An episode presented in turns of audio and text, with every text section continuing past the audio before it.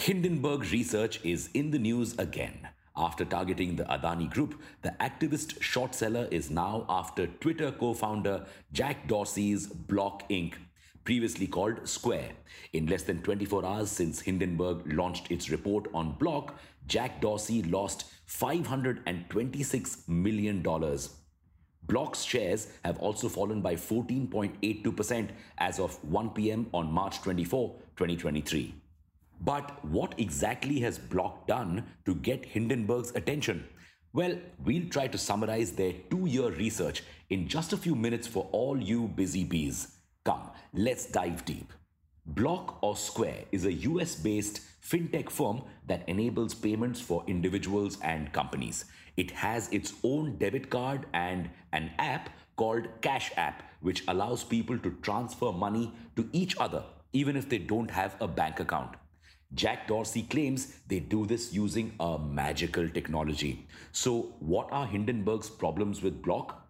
It claims that Block is enabling criminals' transactions, enabling fraud, hiding its real user count, hiding its losses, preying on merchants through interchange fees, and involved in insider trading. Now, let's look at these charges one by one. First, enabling criminal transactions. Block's purpose was to make banking available to everyone, even to those without bank accounts. So its signing up process was super easy. Just add your phone number or email ID and you have an account. No KYC, no standing in front of the camera with your PAN in your hand. Now, this was gold for people who wanted to use the app for illegal means. After all, the app couldn't flag people with criminal backgrounds.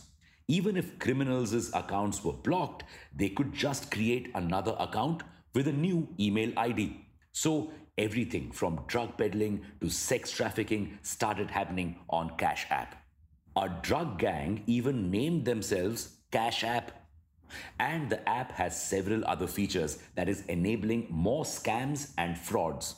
How? On Cash App, you can be anyone, from Elon Musk to Donald Trump to Kim Kardashian. Since they are not verifying any details, you can pretend to be whoever you like.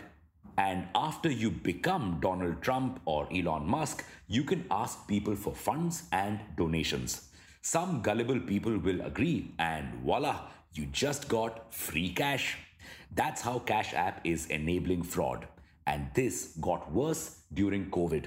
The US government wanted to give people unemployment checks and stimulus checks to help them through tough times.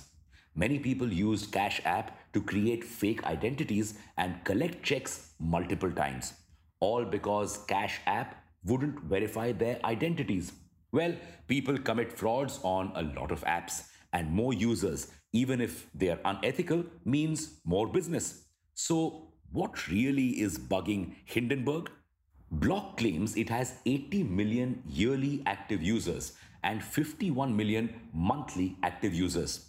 Hindenburg claims this number is highly inflated.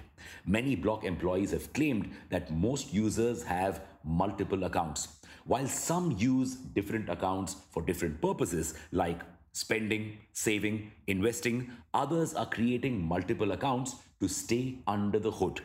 But if the number is actually inflated, where is Cash App's money coming from? Drumroll, another fraud alert. On one hand, Cash App claims that its mission is to help the unbanked and underserved, and on the other, it is charging insane amounts of interchange fees for small merchants.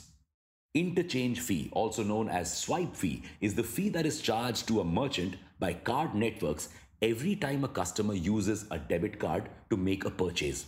In America, if you have assets worth $10 billion, there's a cap on the amount of interchange fees you can charge.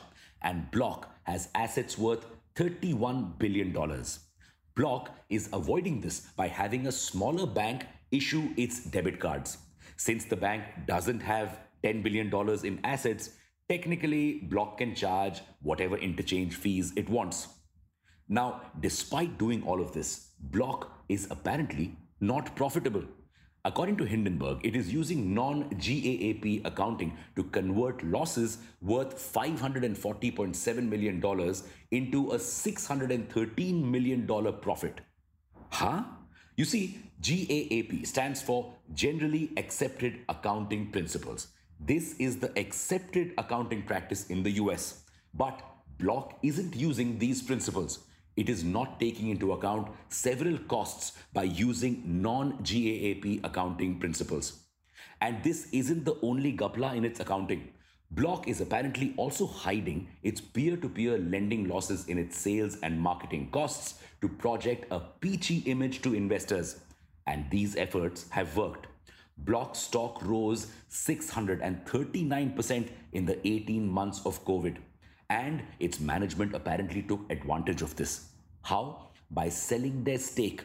Insiders sold block shares worth $1 billion from March 2020 to December 2021.